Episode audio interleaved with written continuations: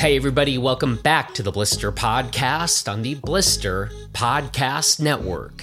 I'm Jonathan Ellsworth, and you can check out everything we're doing and reviewing over at blisterreview.com. Last week, athlete Trevor Kennison and Level 1 founder and director Josh Berman came to Western Colorado University for another edition of our Blister Speaker Series there. And this was really fun and pretty unique in that, as you savvy Blister podcast listeners know, we just had Trevor and Josh on the Blister podcast a few weeks ago to talk to Trevor and Josh for the first time about Trevor's broader story and this multi year film that they have been working on together. So, if you haven't listened to that conversation from a few weeks ago, you don't have to do it first, but you're definitely going to want to listen to it either before or after you listen to today's conversation. And so we will include a link to that conversation in the show notes of this episode. But then what we did at Western is we actually showed the audience the opening 10 minutes of the film, which are pretty incredible. And given just how multifaceted and interesting Trevor's own story is and the whole story around this film, Full Circle, well, there still was a whole lot of meat left on the bone, as they say, beyond our first conversation. And as we do at our Blister Speaker Series events, we always turn the microphones over to the audience. And once again, our audience asked some really good questions, and that took our conversation into some other places as well. And as you can tell from our first conversation with Trevor and Josh, Trevor really has become one of my favorite athletes in the world in any sport.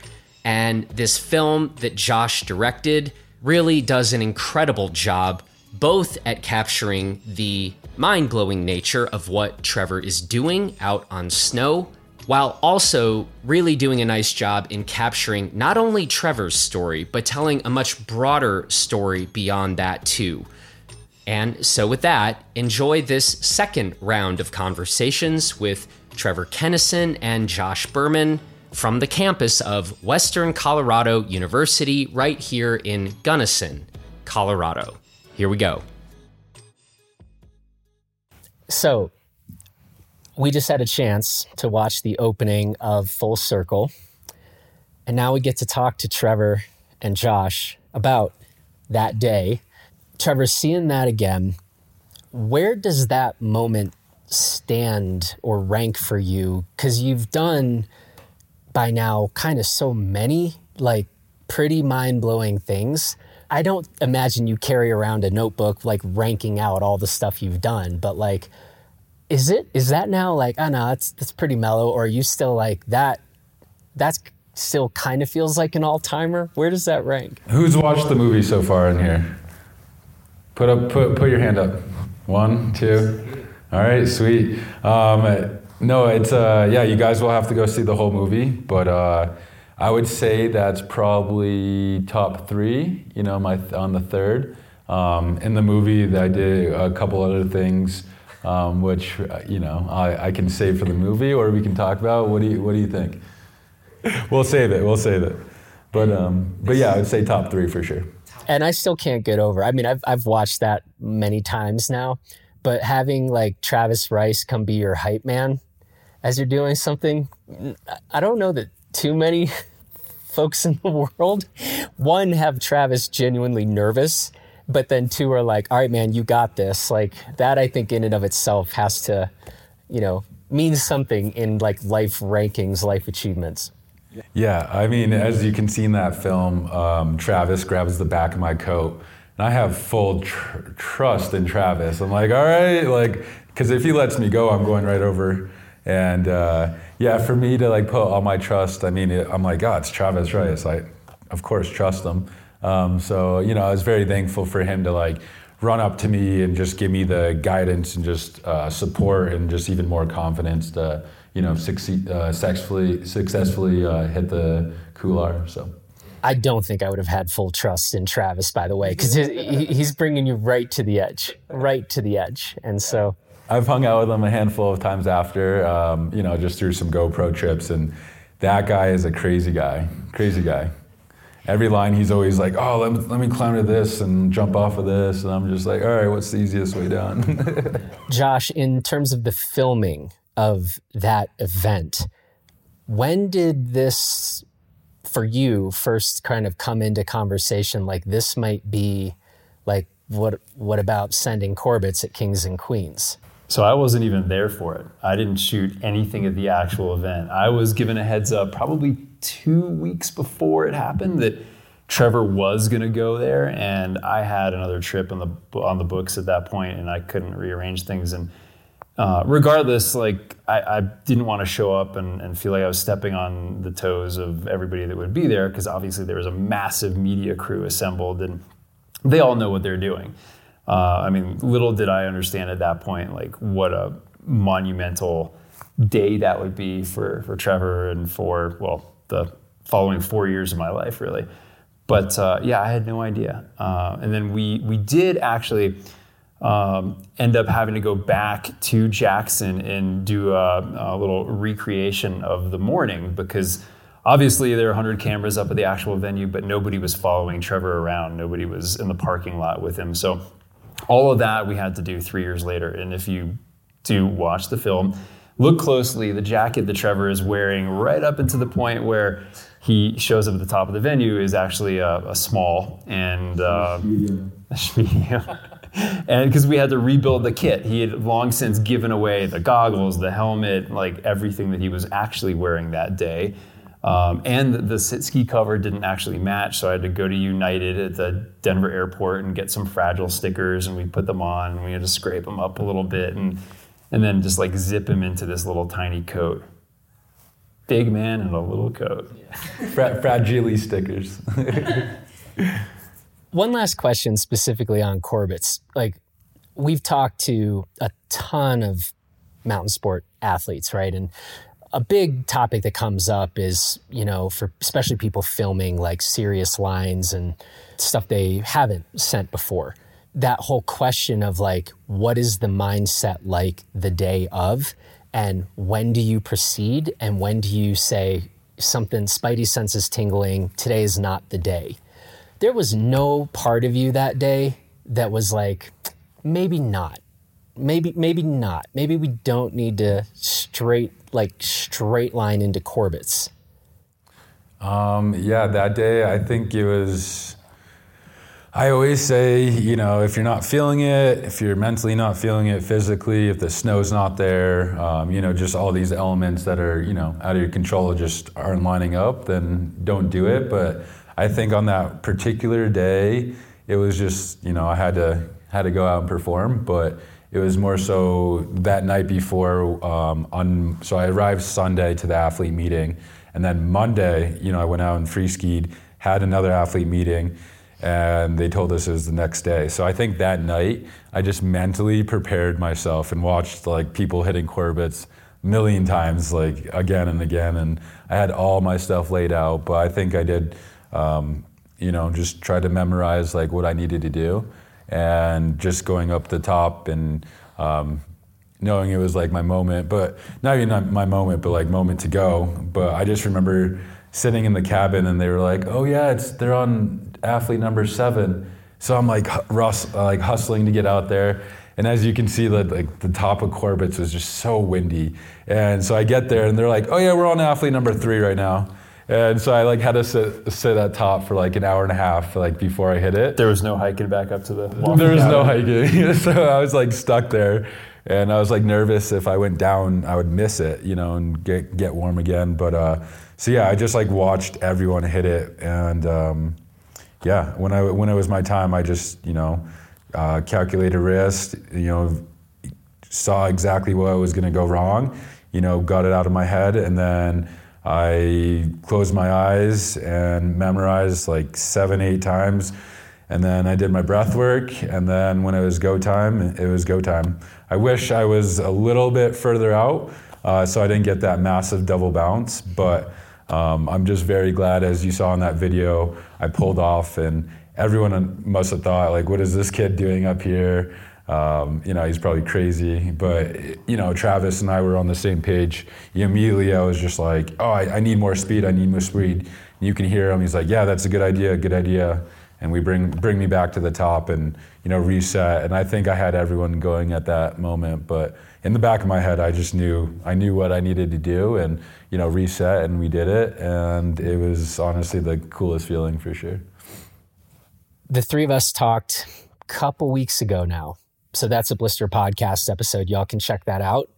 I'm really curious to hear a little bit what life has been like for each of you since we had that conversation because we kind of talked and then it seems like y'all just went on a pretty serious streak for the premieres of this film opening up in New York and LA, etc. How, how's life? Life is hectic. uh, my wife wishes I was home more.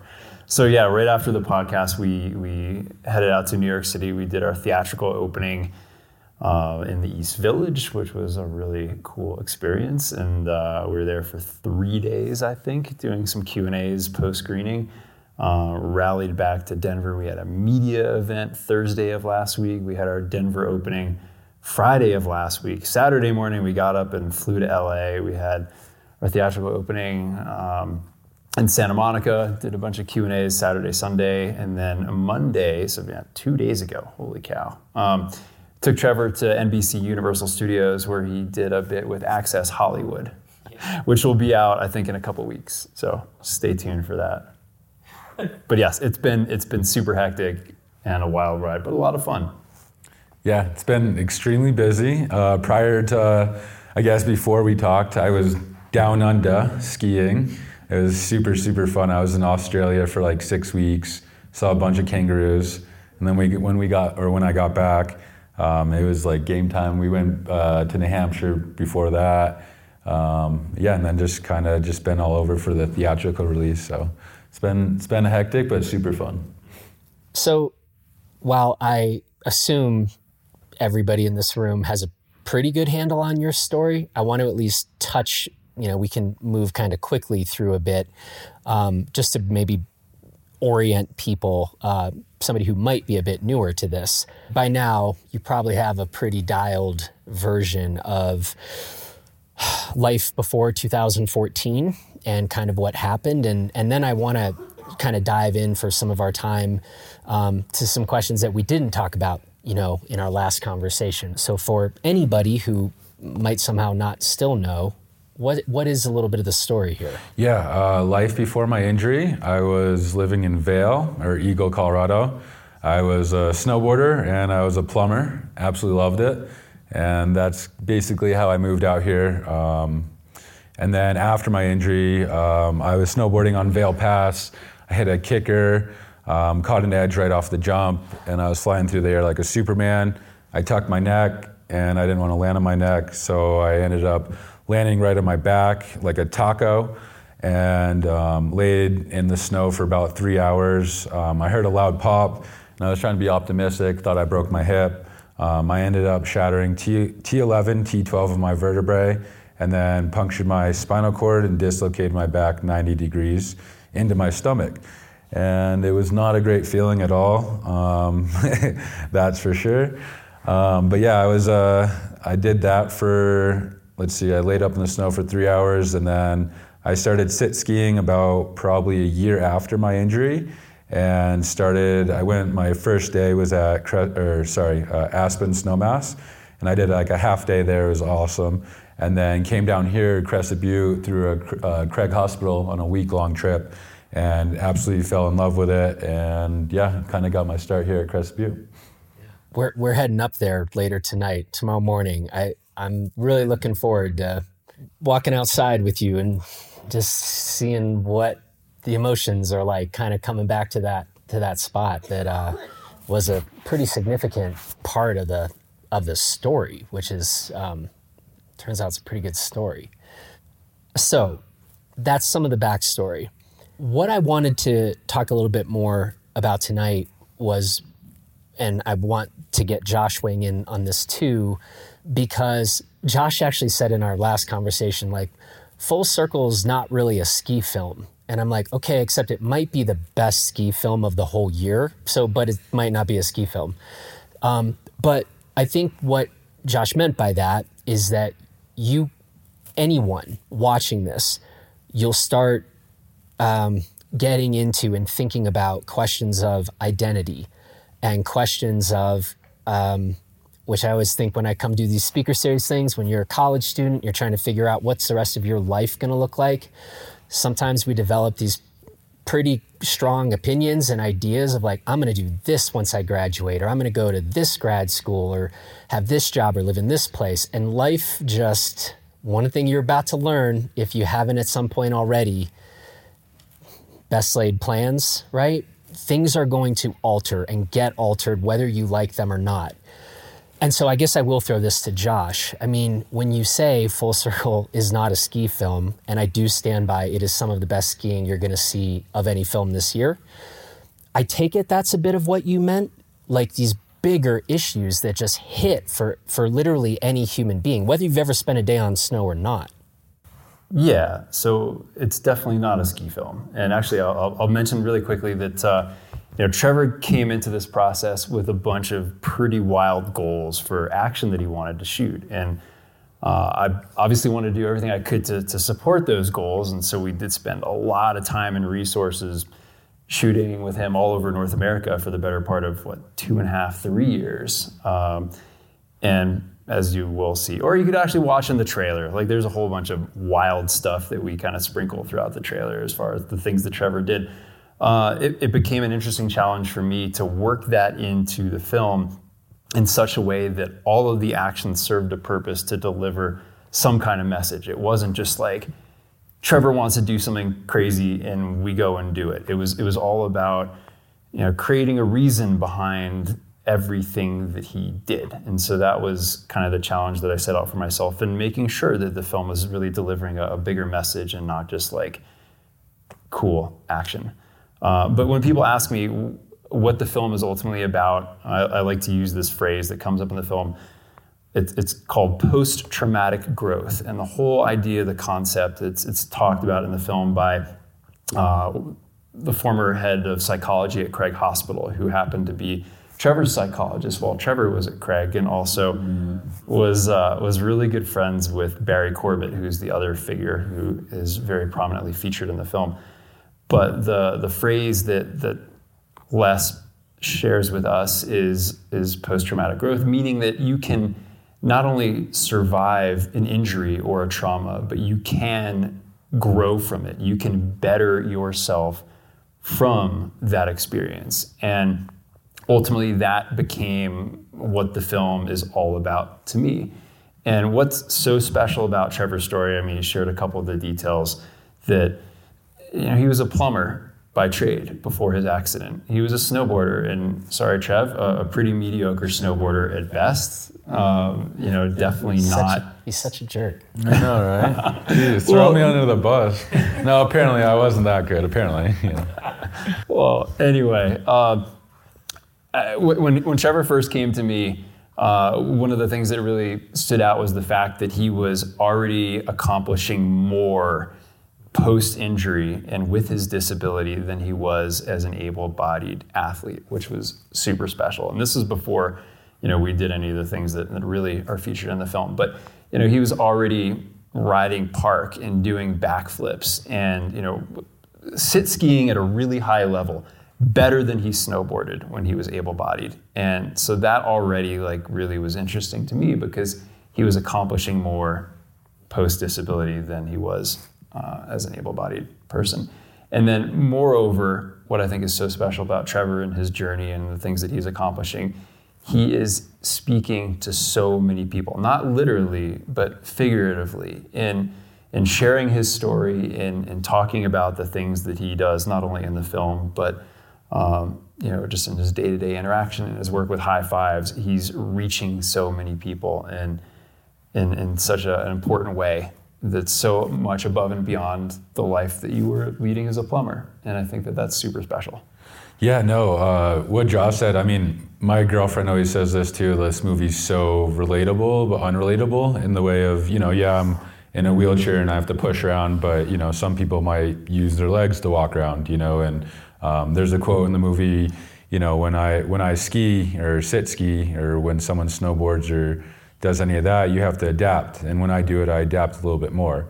So I think for me, it was just like um, what Josh was saying too. It touches on so much more than just skiing. You know, just uh, in life aspects and um, you know, we talk about drug addiction and um, you know mental health. You know, just all these things that you know anyone can uh, take away from it, which is um, I think extremely powerful. So. And that, I mean, I think people see you now, meet you now. You are this upbeat guy. The minute any of us actually meet you, we're like meeting a freaking superhero. But one of the things that's really great and important, I think, about the film is it it doesn't shy away from the the hardships, the difficulties, the depression, right? So lest anybody is confused about this, it's this isn't a story where like magically Trevor's just more cheerful and upbeat than the rest of us. Like you went through it. You went through it. And I just I guess I want to piggyback on this because I do think it's such a powerful part of the story for any of you sitting there, in case you're like, well, yeah, but chances are I won't ever, you know, have a super serious spinal cord injury, you are going to have disappointments in your life. And I think one of the most powerful things, and I still, I was telling Josh, I still work on this almost every single day, right?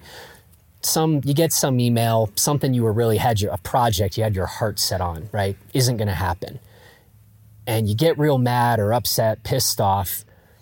And it's like, I think so much of life, to live life well, is to think, all right, what is the opportunity here? Right? Rather than just, you know, and it's hard, it's really hard work.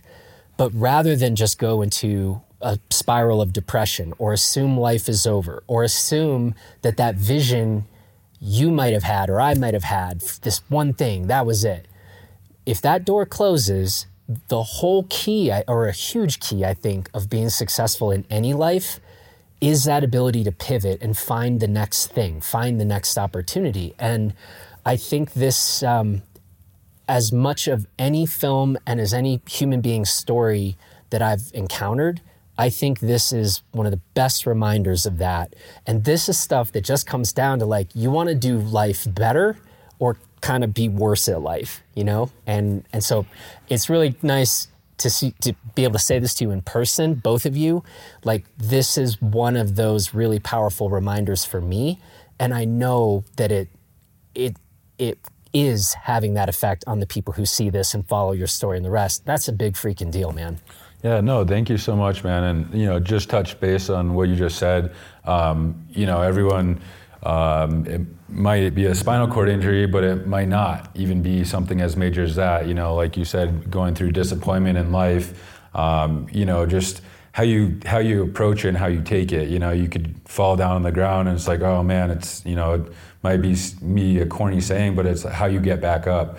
And you know, I think um, yeah, my wheelchair is so visible, but everyone out there deals with something mentally or you know physically or just something that you can't see. Um, you know, so like you said, yeah, I do some crazy things, but uh, the movie definitely shows that I'm a real person, just like anyone else. Um, everyone has their ups and downs, and um, it's just what you what you choose and how you pivot um, from what you just happened. So, Josh, piecing this film together when did all of these pieces kind of come together, all these themes? Did it continue to evolve over the several years of filming, or did it? Okay, he's nodding yes. I'm going to let you take it away from there. Yes. So the the short version of a long story, Trevor came to me in the fall of 2019 with an idea for a short film. It was going to be five minutes long, 10 minutes long. He wanted to go back to Vail Pass, which is in the film and he wanted to do a single backflip in his sit ski and that was the idea for for the project and you know obviously the concept of going back to the site of so much trauma uh, in, in doing something special was was a really powerful story. And so I, I signed on and Trevor and I started working together. But um, as soon as I started spending time with him I knew that there was more to the story. There was more Trevor deserved more. I didn't know what it was but his, his energy, his charisma, his smile, his laugh, like, were, are just super compelling. Trevor happens to be one of the people that, one of the people that just puts off an energy that makes you want to be around him, and that's something that I picked up on immediately. So we didn't know what we were doing. We just knew we were going to do something, and uh, a couple months into the project, we learned about Barry Corbet, who is the namesake of Corbet's Couloir obviously. Uh, and, and, this is about, I don't know, 14, 15 months after Trevor showed up in Jackson and aired into Barry Corbet's couloir.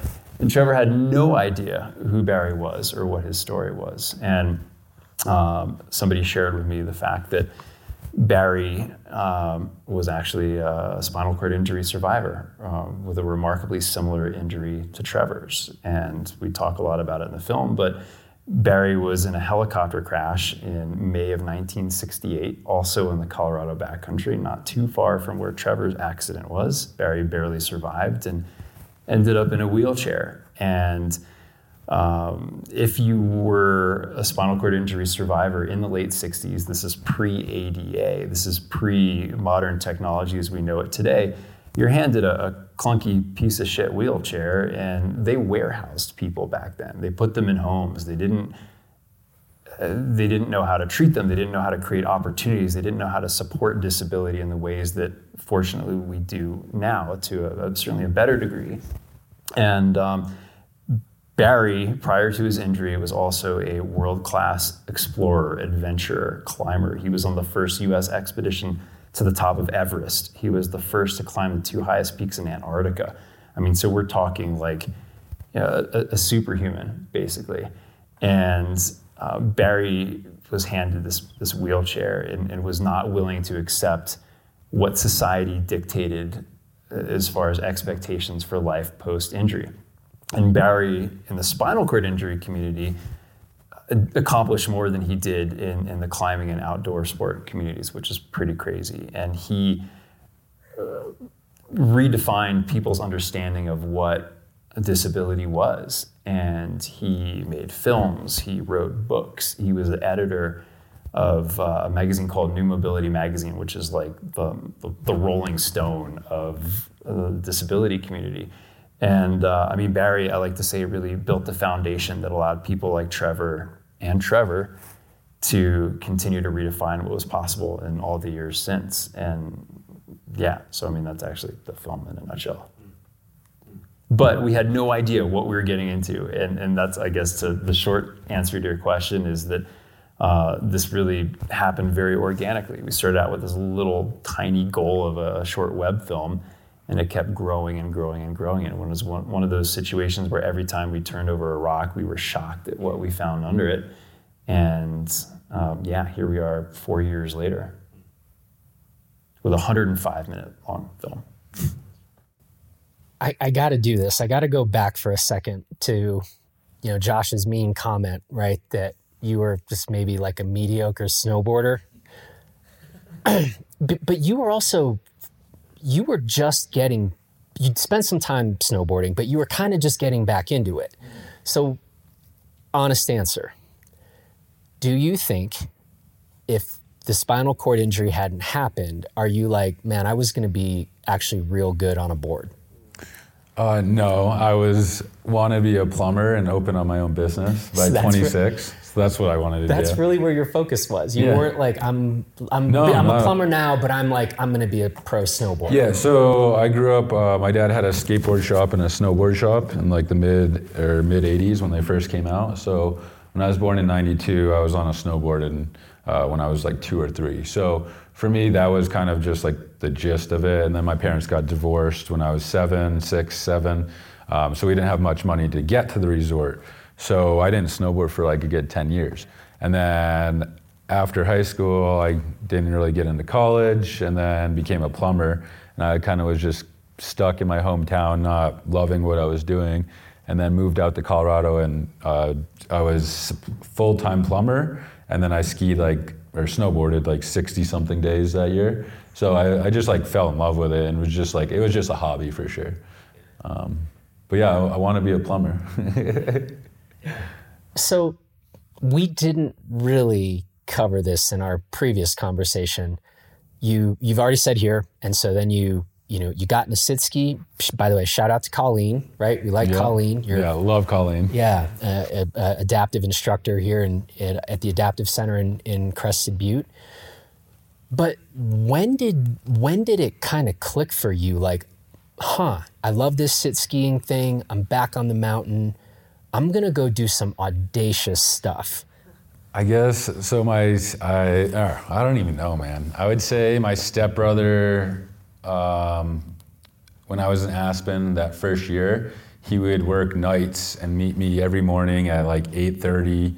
I'd have a couple beers in my pocket. We'd go on the lift and go ski uh, for like three hours. He'd go home and pass out, and then I'd either have ski practice or ski racing practice, or I would just go free ski. And I think that first year I skied 100 days, and I think that was the turning point. And I was like, I, I love this. I'm not to just ski race for two hours and go home. I'm to spend my whole day on the mountain. And then I would say that second year, you know, I kept ski racing, but um, I followed my brother-in-law in the park and just side hits and stuff. And I think that was the the point where I really was just like, this is what I want to do. Um, and then Roy said not yet, and I kept ski racing. And then I ended up doing Corbet's, and that's kind of when I, or actually, I went out to Japan in 2019 with my sister and hit this big cliff, and that was just like, this is it, man. This is all I want to do. And, um, you know, I think for me, it was like that whole travel aspect too. You get to see all these cultures and uh, the food and see how people live. Um, and then it was like, oh yeah, and then the skiing on top of that. So I think that was like such a special part about the free skiing aspect. All right. I still think, you know, there's been like there've been like tests done on Alex Honnold's brain. Have you seen some of this? Like he just doesn't he doesn't respond to like sketchy situations like the rest of us do. And like he keeps this calm. I we haven't put a brain scan on you. I don't like heights. I'm not a big fan Okay, of heights. if there's snow, I'll, I'll hit the heights, but Okay. don't put my wheelchair at the edge of a cliff. That'll scare the shit out of me. I mean, that's how this film opens. T Rex is moving. Right. Yeah, right. Yeah. yeah. Our, our Lord and Savior Travis Rice will, will save us. I do think if Travis had let you go off that lip, he would have like gone after you. I do I do actually think that would have yeah, happened. But I, I could have seen that. yeah. But I mean I think that uh, we do maybe need to get that brain test because I I think just again if you see the whole film or watch the trailer and see some of the stuff that's happening like I think that is one of the as as Travis says the paradigm shifting notions. Um, none of us in this room are probably doing any of the stuff, any of the stuff that the guy that normally it's like oh disabled? Who's disabled here? Like i'm i'm not doing any of it right and i think that that's what it's a beautiful term that paradigm shifting notion. Um, you know as as we as we keep talking about um, in kind of mountain sports and outdoor culture being more inclusive one of those things is when we do have those paradigm shifts and realize people might be uh, getting down a mountain um, in a adaptive mountain bike or in a sit ski. But now just understanding very much they might have more passion for the sport than me or you or you right? Those things i think are really really compelling. And again while as you said some of the stuff you're doing fully unrelatable it is definitely got the ability to like shift those paradigms. And that just seems like a beautiful thing to right happen. Um, kind of in snow sports and beyond does that make sense Yeah, yeah, for sure. No, without a doubt. Um, yeah, I mean, I think it gives, uh, in the movie, it says, or Casey Dean says, you know, he's not just an adaptive athlete, he's an athlete, you know, and um, whether you are an adaptive athlete or able bodied or not, you know, we're uh, adapting anyways to put on our ski boots and skis and snowboard and uh, my sit ski, you know, so that's like, you know, inclusion. It's like, how can we all just, you know, just do it together, you know, regardless of, you know, having a label or anything. And then, um, you know, as long as you're sliding on snow, that's the best feeling. best feeling. this question might be a, a bit too early because there's still a lot more people to see the full film. But I am curious about some of the the initial reactions so far, or and, and feel free to say that might still be kind of to come. But as more adaptive communities see this film, as more skiers, snowboarders, everybody sort of sees the film, where do you see this going, or what kind of feedback have you gotten already, Josh? So I I think I'd, I'd, point out that so much of what Trevor has accomplished is are things that have never been done before, and for me that's super exciting because he's sharing all these firsts with the adaptive community first and foremost, and I think that it is allowing other sit skiers, other other people with disabilities, big or small, to be able to look at the things that Trevor is doing and feel like they can go out and do them too. Not necessarily hit 100 foot cliffs or double backflips or whatever, but it gives them a different understanding of what's possible. I think of the the people that were learning to sit ski five years ago before Trevor, and actually rewind like a decade before Josh Dueck, who I believe was the first to do a backflip in a sit ski, um, bef- before he even did what he accomplished. And there wasn't an understanding of the fact that somebody could do that. And my hope is that Trevor is like unlocking, if not the next level, I think it, it can be a personal thing, whatever the next level is for you. And so I think that's that's very exciting. And I think for the able-bodied community, it's it's forcing people to take another look at their impression of disability and what people are out there doing. Because let's be honest, the things that Trevor is doing are above and beyond what your average or even a really good skier is is accomplishing. And it's funny because we'd go out to some of these heli operations that we worked with, and the guides are friggin' terrified. Like, oh, oh, we, we need three guides on, on in the heli for this, and we need to do this, and safety precautions, this and this. And that's all fine and dandy and super important because safety is paramount. But it was really cool to see everybody's eyes opening to what Trevor was was capable of, and you know, changing people's perspectives. And I'd like to think that the film accomplishes that too. All right, we've talked around this, and I read a book some years ago that still really sticks with me. The book was called Stumbling on Happiness by a professor at Harvard. I believe his name is Daniel Gilbert. And um, the, the premise of the book is basically we are really, really bad at predicting what will bring us happiness. And it's data, like study after study, all this data on this front. And it's kind of fascinating, right? Because if you said, like, what is the one thing actually all of us are probably trying to do in life is like, I don't know, be happy, but we're real bad at it. And I want to just put this question to you. You you are living now this astonishing life. And a question that kind of arises in stumbling on happiness is, you know, what happens when somebody has this um, kind of crux event in in his or her life? Um, the question to you is: Would you say? Can you say? Are you actually glad that the spinal cord injury happened, or is that a bridge too far to talk about you know you're glad but but we've you've already said well like you were living a pretty um, i don't know straightforward existence before the accident. Your life doesn't seem straightforward or sort of mundane like in any level now. Yeah uh, that's a great question. And uh, before my injury I was a plumber, and all you need to know is shit rolls downhill and paydays on Friday, and that was the life I was living absolutely loved it, and I didn't, you know, think anything else. Uh, what else to do with my life? You know, I was happy I had a girlfriend, was going to the gym, all this stuff, and then after my injury, you know, it was like um, you're living a completely different life.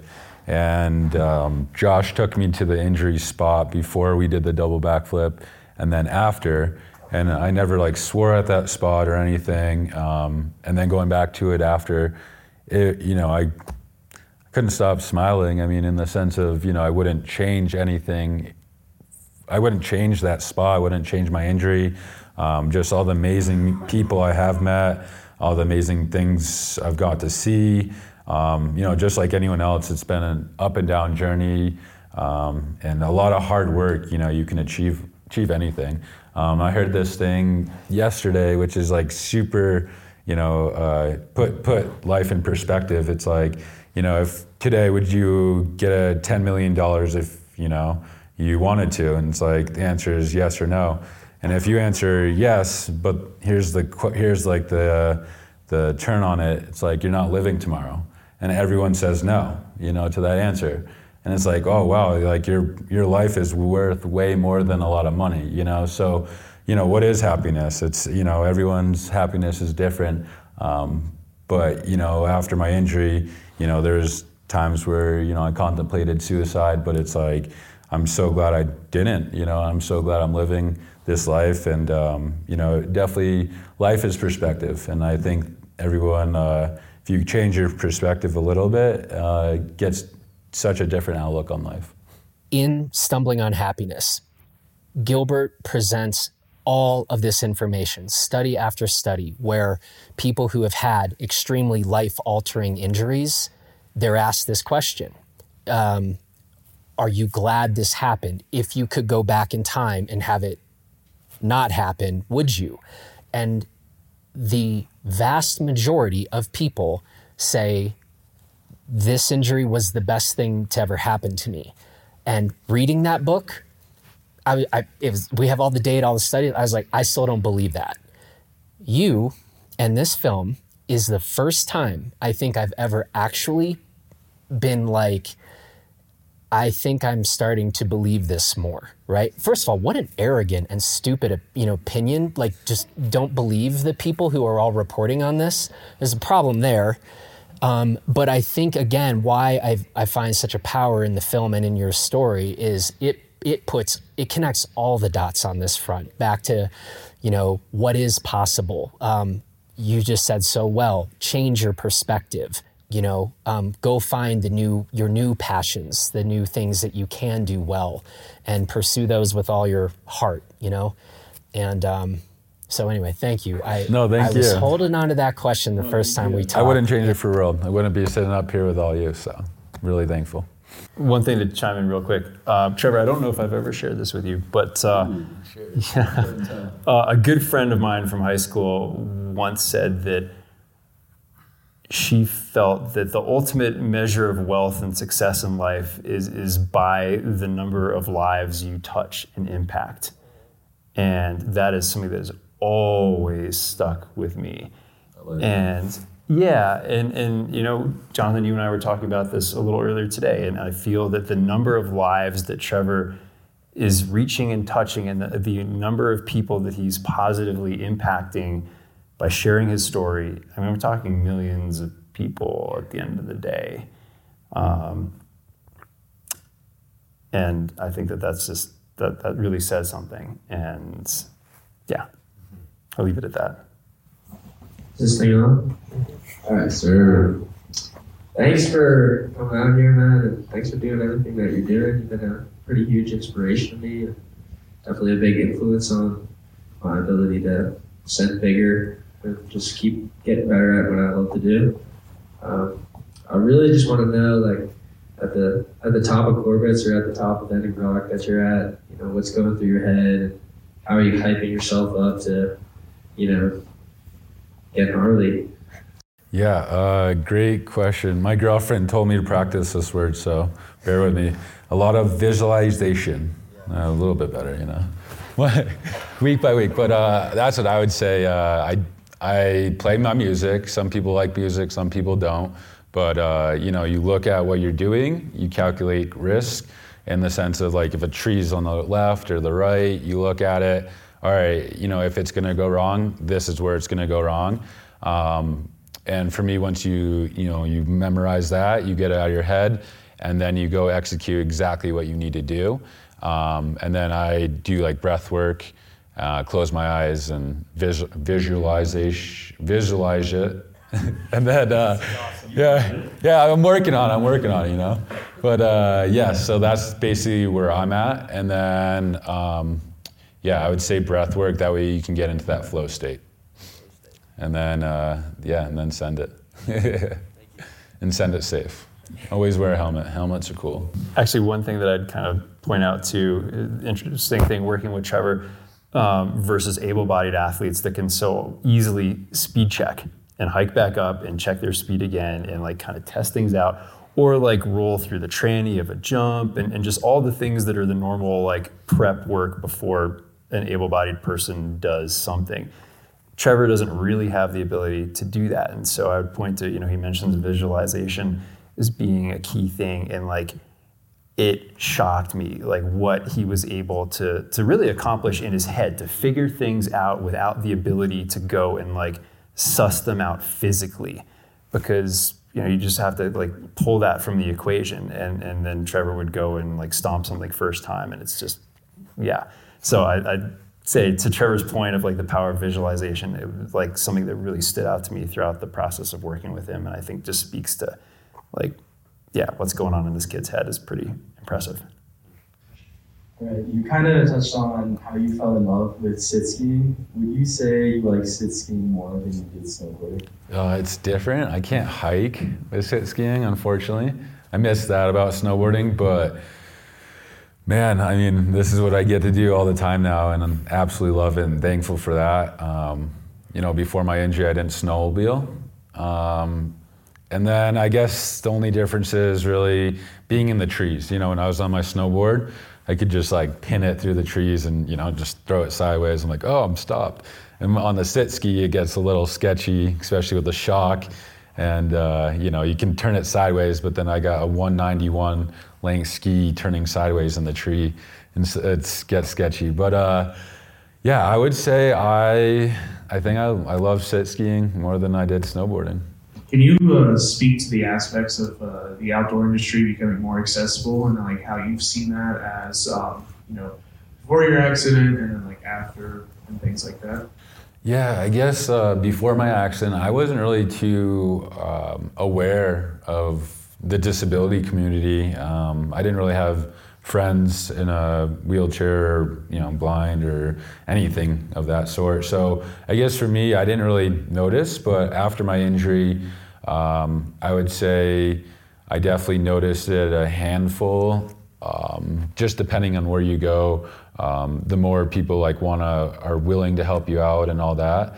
But man, I I mean that's a great question. I would say,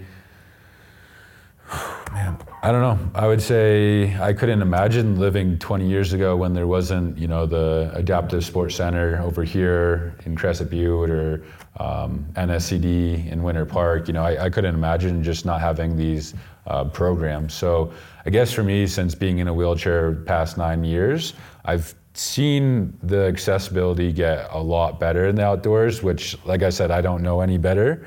But, um, you know, previous 10, 20, 30 years, I know it's uh, dramatically have changed, um, which is awesome, um, especially with just like accessibility all over, um, just all over, which is huge. And the technology, um, you know, uh, let's see, I can actually go on, you know, hikes, I would say.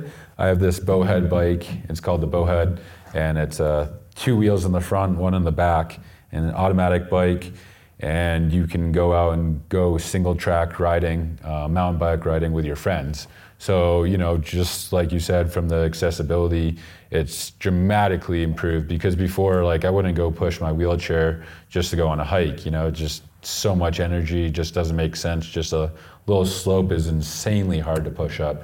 Um, so just having like the technology um, bring you to certain spots is it's pretty impressive. And that was just, I think, over the past four or five years um, that just came out. So it's definitely a game changer. So, hi, my name is John Terry. I am the uh, director for the Center for Disability Accommodation here at Western, as well as the new associate director for this month. Yeah, shocker, everybody. Um, but anyway, um, so I've worked for the last eight years within the, the functional area of disability accommodation and disabilities myself. So, from your perspective, what are some things that you want to see improve in terms of increased accessibility in the outdoor industry, and what can we do to help support um, folks like you who want to get there and have fun and live their life? Yeah, um, in the outdoor, you know, having outdoor accessibility, I'm not too sure. I'm actually, uh, my I was a plumber, like I said, but my dream would be to design bathrooms and just like you know accommodations like that, just because it might not be on the outdoors, but it could be as simple as just going to the bathroom and not being able to do that in public. Um, you know, the door might swing in, and it's like, man, I can't even can't even go to the bathroom. Um, but uh, I live in Winter Park, and they just asked me to be on their uh, the board of the committee for their accessible uh, park that they're trying to put in.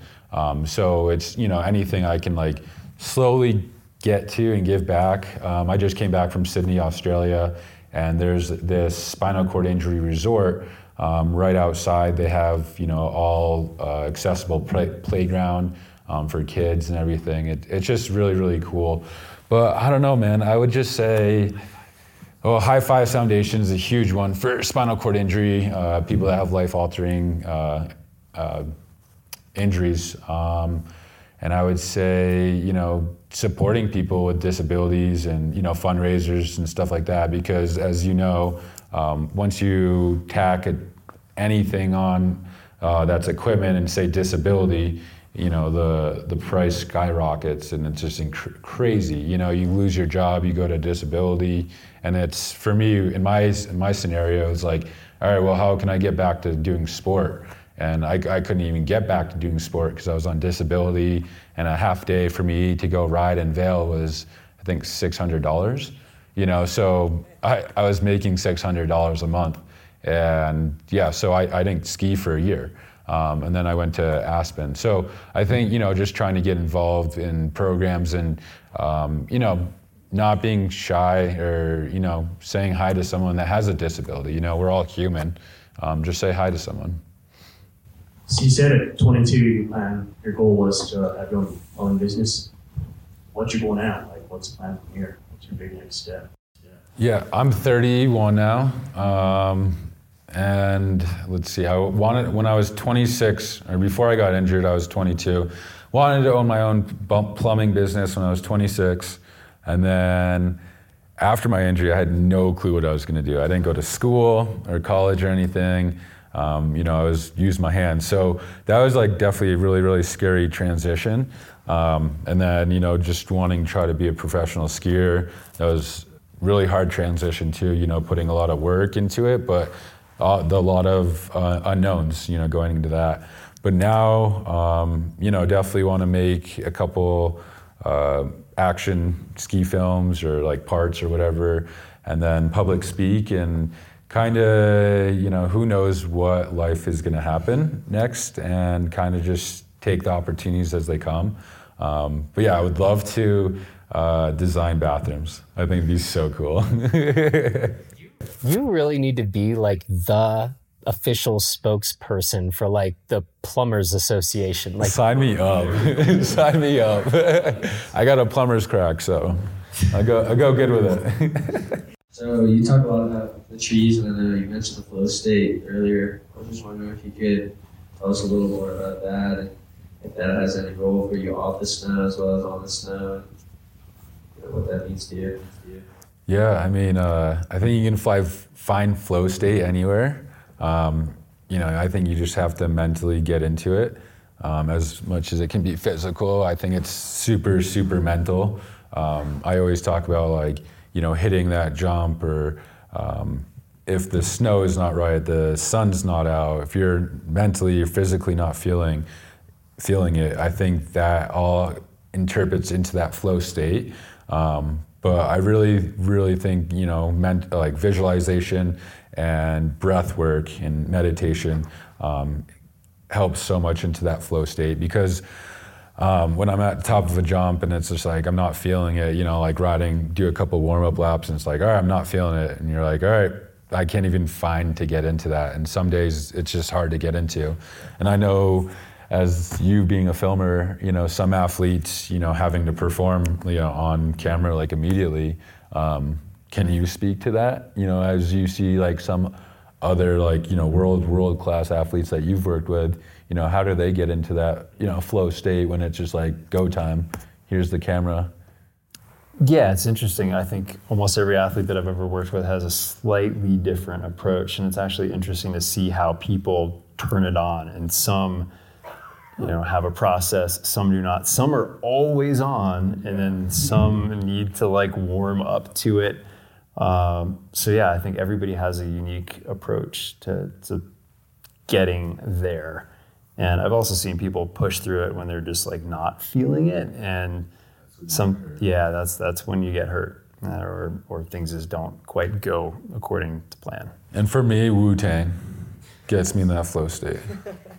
Trevor seems to me more like the athlete that he just flips the switch as opposed to the like long gradual ramping up. Physically, it looks like the the switch is being flipped, but again, I could just go back to the the, mental preparation, the visualization that he's forced to do. That's an internal thing rather than the traditional external thing. So, I mean, I think that that's that's got to be what's going on, and um, yeah, I mean, when we went back to to Vail Pass and he ends up, I mean, that's not a spoiler alert because it's online, but yes, he does the world's first double backflip in a sit ski at the site of his accident. It's the most mind blowing thing I've ever seen in my life. But we spent the better part of five days building this jump by hand, stacking one block after another. And Trevor sat there the whole time. I didn't time. do anything. I sat there. Trevor supervised more blocks, supervised. more blocks. Uh, but I mean, I, I, can only imagine that you know you spent that all the time that we were there, yeah. obviously thinking about what you were going to do and, and what that was going to feel like, what it was going to be like. Yeah, it's crazy how like how you say that because it's just I was sitting there for five days just watching each block get built and get stacked across the whole row, and then I just remember on day four or five. But you know, every every night when I went to bed, I was just visualization. Oh, that was good. I visualized it so good. Oh, thank you, thank you. I visualized it so good, and just like the sense of I knew exactly what I needed to do and what I uh, what was going to go wrong and what was going to go right. And when he built the last block on top, we looked at each other and it was like, all right, it's go time. And then it was go time the next day. But for five days, you know, I was just sitting there just thinking of how do I hit this? How do I do this? What do I need to do? What corrections do I need to do? And um, yeah. And actually, to, to add to that a little bit, um, some more little behind the scenes stuff. So, if you watch the trailer, when you see the film, there is a bomb hole in the landing when Trevor lands the dub. And the story about how that happened. So, Trevor did a double backflip and he over rotated a little bit and that was that was the first attempt and he, he rode out of it and it was you know it, it counted. It wasn't the prettiest thing ever but um, the the response the reaction from everybody freaking out and Trevor crying at the bottom that is from that first attempt. That's what we ended up putting in the film because it was it was it counted. It, it was close enough. That was the goal that he had set out to accomplish and, and he did and we did a little video review at the bottom. And, you know, again, it was a back slap. It wasn't perfect. And Trevor watches it and he looks at me. He's like, dude, I can get that better. I can clean that up. And so we brought him back up there. And, and what was really interesting, we didn't use anything from the top of the in run from the actual attempt or the, the, the successful um, second hit because his confidence level is through the roof. Like he's just joking around with everybody up there. When he drops in, he actually turns to the camera operator on a tripod that's halfway down the in run. And he goes, Watch this, baby. And it's just, you know, full confidence level 100. And it's crazy to me because he had one try at a speed check, which was a disaster where he barely got any speed and then he had to like cut off and hit the wall, which you know didn't make the film. But then he had one like over rotation and between the the data that his brain processed that his body picked up on that he was able to to sort through things with those two you know mediocre you know hits if you want to call them that was able to, to figure out exactly what he needed to do and go back up and do it again. And that's again, he had never done a double backflip. He had never done a double backflip into a foam pit. He had never done a double backflip on a trampoline. He had never done a double backflip. And you know, to work with able-bodied super pros, like a lot of them wouldn't necessarily stomp it first or second try anyway. And they've been doing double backflips hundreds of times over their lives. So to see what he did and how he adjusted and um, it's pretty wild. Yeah, and a quick backstory of that same thing. I, you know, I came down, I hugged Berman, I cried. It was so emotional, but uh, it was it was so funny because Berman was pissed as shit because one person didn't turn on the camera, so I had to go do it again. And I didn't have to, but it was you know a group collective decision that I did it again. And I looked down, I was like, dude, I think I have enough airtime to go for three because on that first rotation I like set it so hard, and I looked around and I looked on my first ro- uh, flip, I looked and I was like, oh man, I'm trying to slow myself down, put my hands up, all this, all this stuff. And uh, once that sit seat starts going, it goes.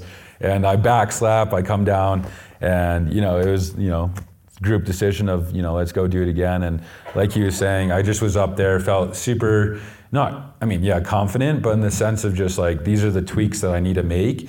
And um, yeah, if you go on the Instagram, it's pinned up there. I drop in there and I'm like, watch this baby, and just absolutely lay it out and stomp it perfect. Yeah, that's right. was so Actually, awesome. Trevor Trevor talked me into putting that part of the clip on Instagram, even though that part is not in the movie, not because the the movie. the vibe that we're trying to create at that point is not just like Trevor party mode. It's uh, it's pretty serious. but it was it was a special moment for sure. hearing you guys talk through this and talking again about visualization and a lot of a lot of athletes talk about that right but you have explained real well there's visualization and then there's like yo i, I can't practice this double into a foam pit and you know come up speed check 100 times on the jump and like then i'm going to go for it and what you got me thinking about is um, tommy caldwell who arguably is the greatest climber of all time, right? Tommy was at a speaker series. Um, he had an injury where he cut off one of his fingers. And he talks about he he was already a very high level climber prior to that injury, but post injury, he was forced to climb differently.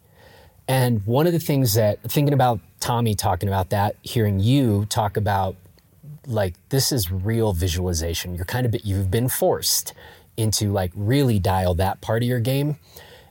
What I got thinking about is, you know, we might see somebody um, in a wheelchair, and maybe for many of us, sometimes it's like, oh man, too bad. Wonder what happened.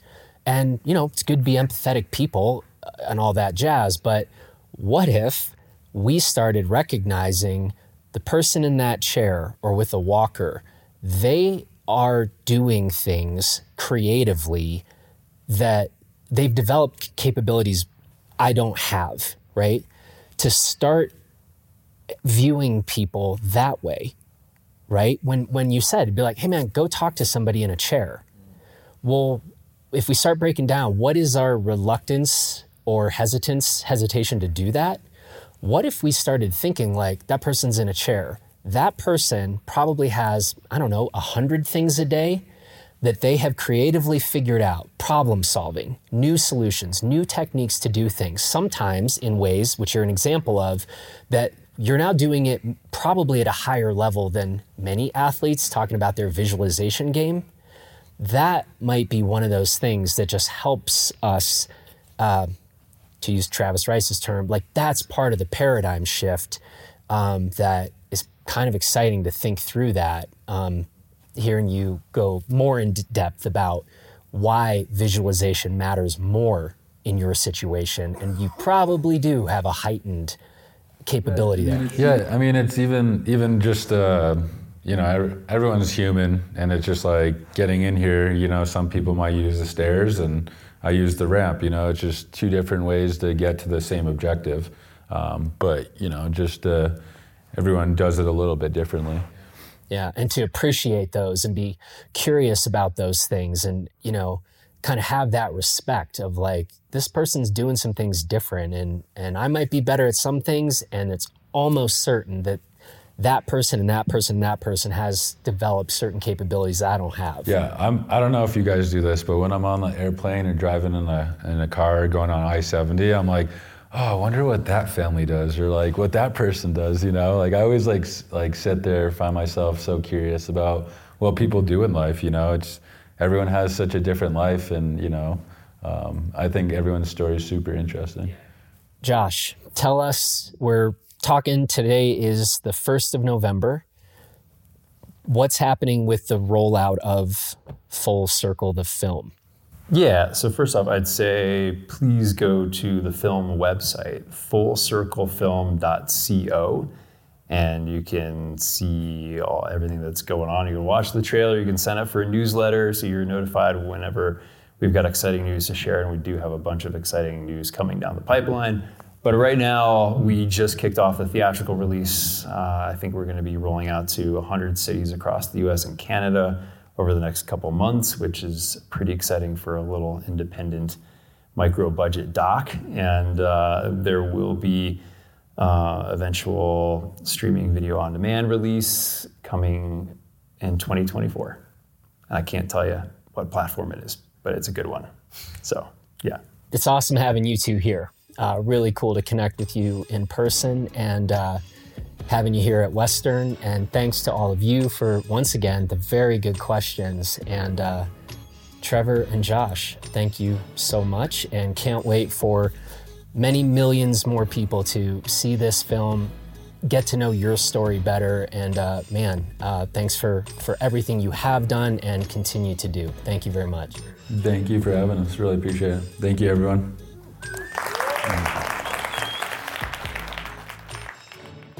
Well, that's it for this edition of the Blister Podcast. I want to say thanks to Trevor and Josh for coming back to the Gunnison Valley. It was great having you guys and hanging out here. And thanks to everybody who came out to our speaker series, especially those who asked such great questions. I also want to say thanks to Taylor Ahern for producing this episode, and thanks to you for listening. As always, we have a number of excellent new conversations coming at you this week across our various podcast shows. So stay tuned for them, and we will talk to all of you again real soon.